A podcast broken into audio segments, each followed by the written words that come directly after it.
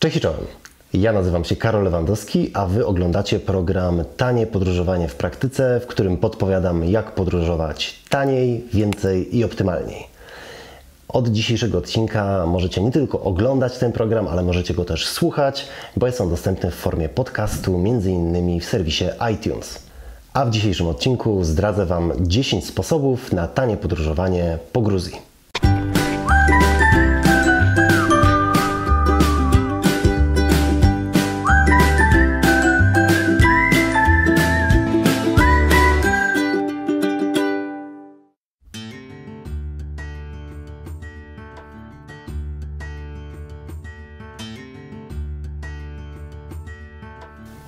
Gruzja to przede wszystkim bardzo gościnni ludzie, ale też wspaniała natura.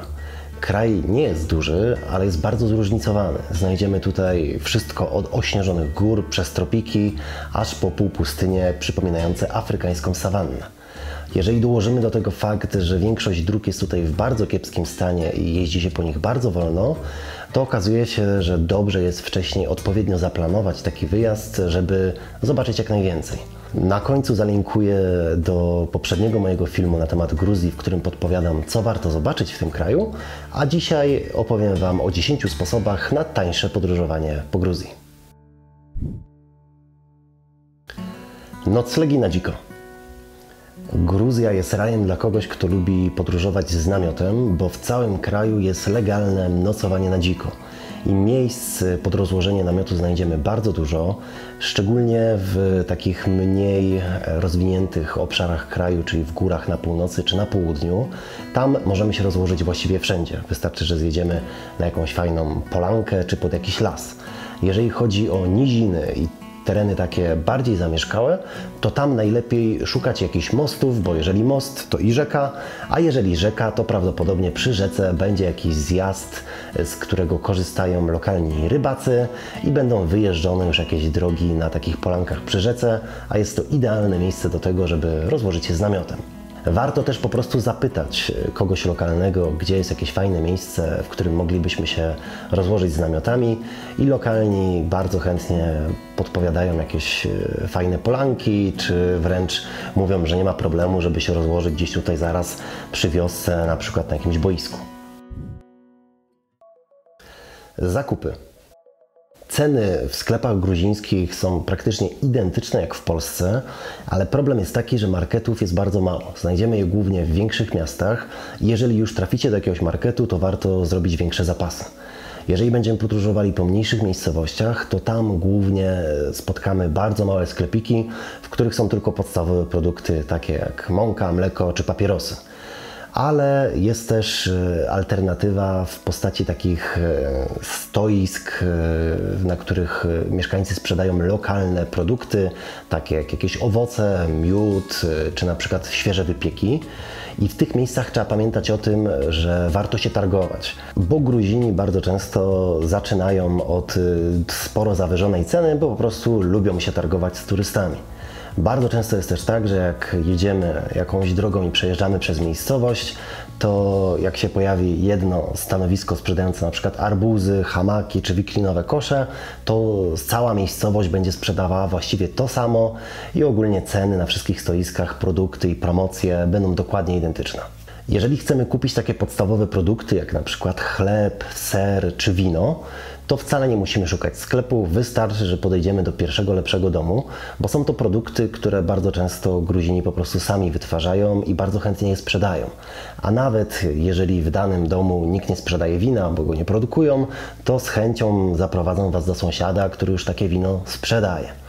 I tutaj jest bardzo ważna rzecz dotycząca podróżowania po Gruzji, bo Gruzini e, mocno wierzą w to, że gość w dom to Bóg w dom i jest nawet takie powiedzenie gruzińskie, że gość jest takim błogosławieństwem od Boga, dlatego Gruzini są bardzo gościnni i bardzo często będziecie zapraszani, żeby napić się z nimi wina, czy na przykład coś zjeść. E, I niestety nie da się całkowicie tego odmówić, bo trzeba chociaż tą jedną szklaneczkę wina z nimi wypić, nawet pomimo tego, że jest rano. Ale trzeba też pamiętać, że pomimo tego, że oni oferują, że chcą nam to dać, to są bardzo biedni. I często zdarza się tak, że turyście gościowi oddadzą ostatni bochenek chleba. Dlatego po pierwsze nie przyjmujmy tego za dużo, a po drugie mieliśmy taki zwyczaj, że jeżeli ktoś już nas poczęstował i na przykład dał nam po tej szklance wina, to potem pytaliśmy po prostu tego gospodarza, czy moglibyśmy od niego kupić więcej tego wina. I wtedy po takiej jednej szklance kupowaliśmy na przykład 10 litrów wina, które i tak było bardzo tanie, ale płacąc za to wino, tak jakby płaciliśmy też za ten poczęstunek i wtedy z czystym sumieniem mogliśmy jechać dalej, bo wiedzieliśmy, że nie wykorzystaliśmy tej osoby. Więc pomimo tego, że Gruzini są bardzo gościnni, to pamiętajcie, żeby tej gościny nie nadużywać.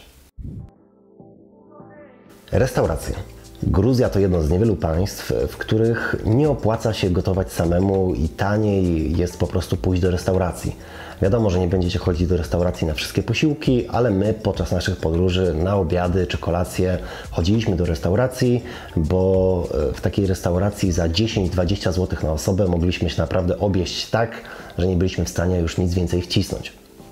Problem z tymi restauracjami jest taki, że w tych mniejszych restauracjach, w małych miejscowościach trzeba przyjść najlepiej parę godzin wcześniej i się zapowiedzieć, że tam będziecie jedli, szczególnie jeżeli nie podróżujecie w 2-3 osoby, tylko jakąś większą grupą, tak jak my ostatnio podróżowaliśmy bodajże w 12 osób. Dzięki temu gospodarze będą w stanie się przygotować na to, żeby, żeby przygotować taką kolację i bardzo często to jest tak, że nawet nie wybieracie dań, e, które każda osoba zamawia, tylko po prostu stół jest zastawiany dużą ilością różnych dań i każdy dostaje pusty talerz i po prostu sobie nakłada to, na ma ochotę.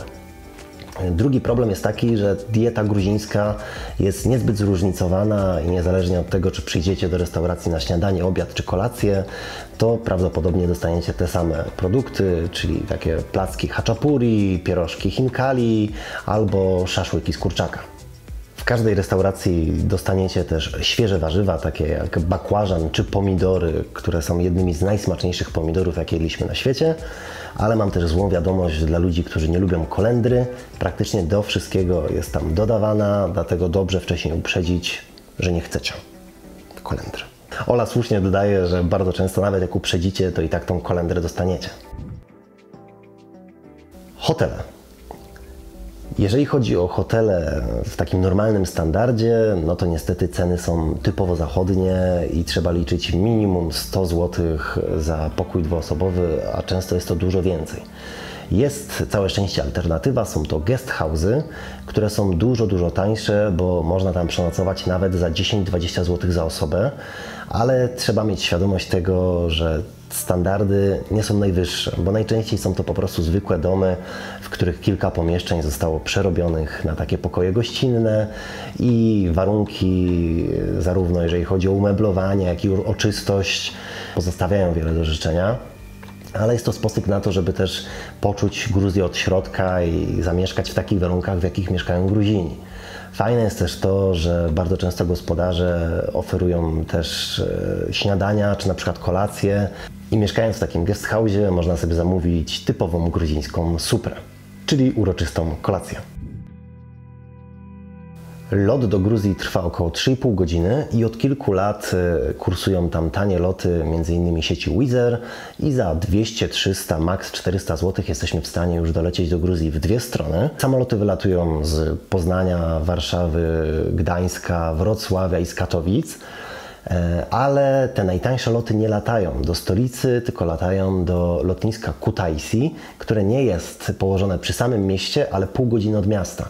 Dlatego trzeba też wcześniej sobie zaplanować transport i najlepiej po prostu na dzień dobry zarezerwować sobie wcześniej przez internet nocleg e, w jakimś guest house czy w hotelu w Kutaisi, bo właściciele bardzo często oferują też transfer z lotniska i mogą po prostu przyjechać nas odebrać. I to jest właściwie jedyne miejsce, w którym bym polecał, żeby rezerwować nocleg wcześniej, na przykład za pomocą bookingu.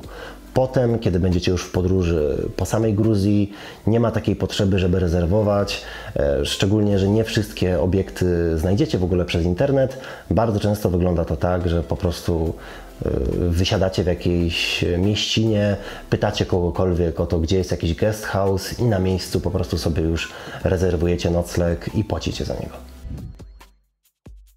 Transport. Jest kilka sposobów na to, jak przemieszczać się po Gruzji. Takim najpopularniejszym są marszrutki, czyli takie busy, które dojeżdżają właściwie wszędzie.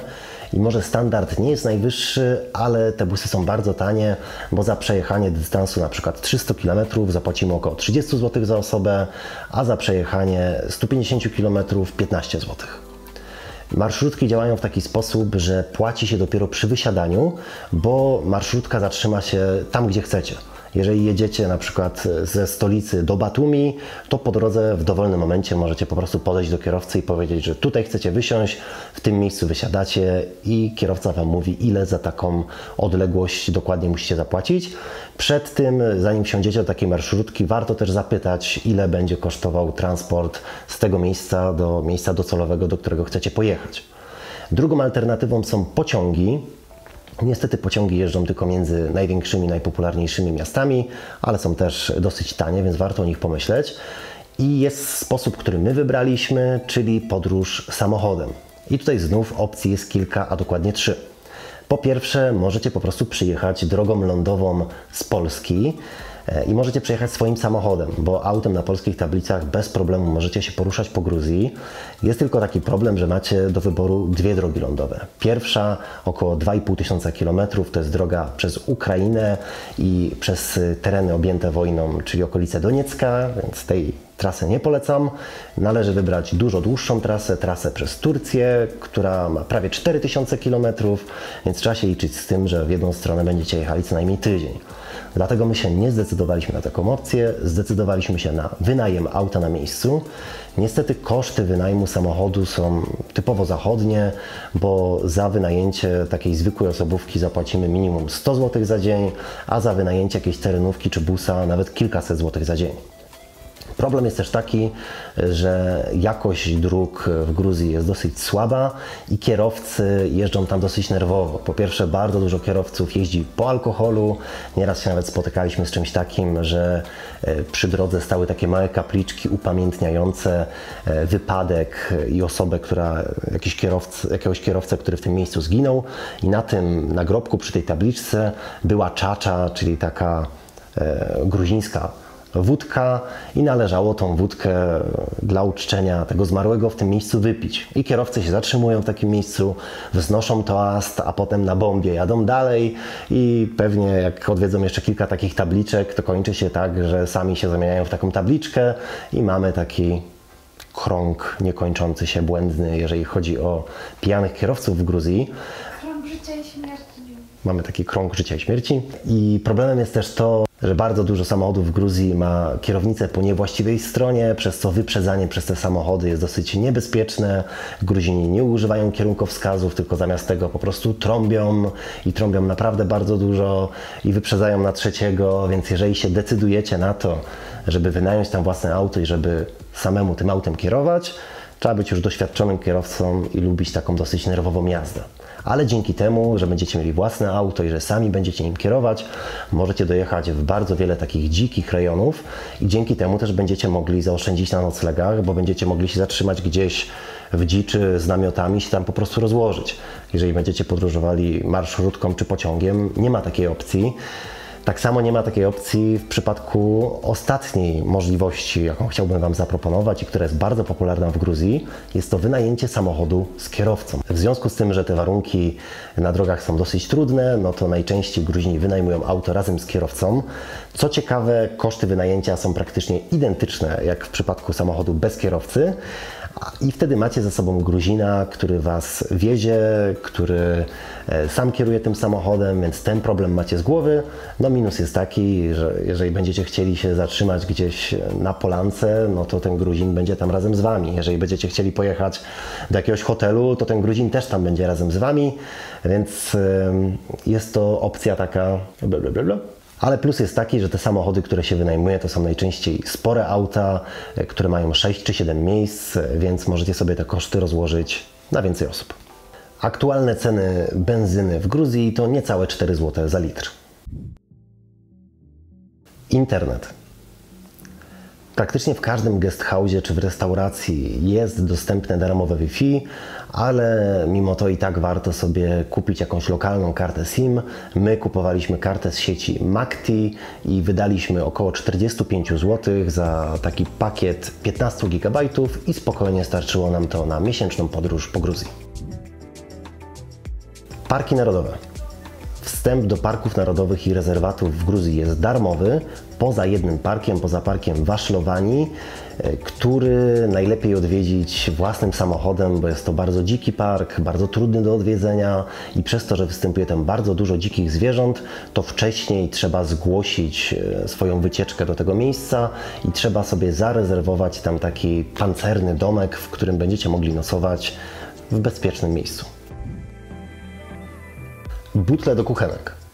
Jeżeli zdecydujecie się na to, żeby gotować sobie samemu, a przynajmniej te śniadania dobrze by było sobie robić samemu, y, to musicie kupić na miejscu butle. I z takimi standardowymi małymi butlami turystycznymi do malutkich palników jest taki problem, że udało nam się je dostać tylko w stolicy i w Kazbegi, w dwóch miejscach w całym kraju. W pozostałych miastach, na jakichś stacjach benzynowych nigdzie nie znaleźliśmy tych butli i skończyło się tak, że musieliśmy kupić taką normalną butlę, która kiedyś była popularna w Polsce, taką dużą pięciolitrową. Musieliśmy kupić do tego palnik na miejscu i po prostu tą butlę sobie uzupełnialiśmy i punktów akurat uzupełniania takich butli jest bardzo dużo. E, rozpoznacie je po tym, że jadąc główną drogą nagle na poboczu zobaczycie ustawione koło siebie puste butle i to znaczy, że gdzieś w okolicy ktoś ktoś zajmuje się napełnianiem butli. Wizy. Polacy mogą odwiedzać Gruzję do 90 dni bez żadnej wizy. Nie trzeba tam przylatywać z paszportem, wystarczy dowód osobisty. Na dzisiaj to już wszystko. Dzięki za oglądanie tego odcinka. Jeżeli nie chcecie przegapić kolejnych porad dotyczących taniego podróżowania, to koniecznie zasubskrybujcie kanał. E, w jednym z kolejnych odcinków będę też opowiadał o tym, jak należy się przygotować do takiej podróży do Gruzji, o czym należy wiedzieć i co nas może zaskoczyć. Także jeżeli ten kraj Was interesuje, to koniecznie za jakiś czas sprawdźcie nasz kanał i do zobaczenia już za tydzień o tej samej porze, czyli w środę o 19.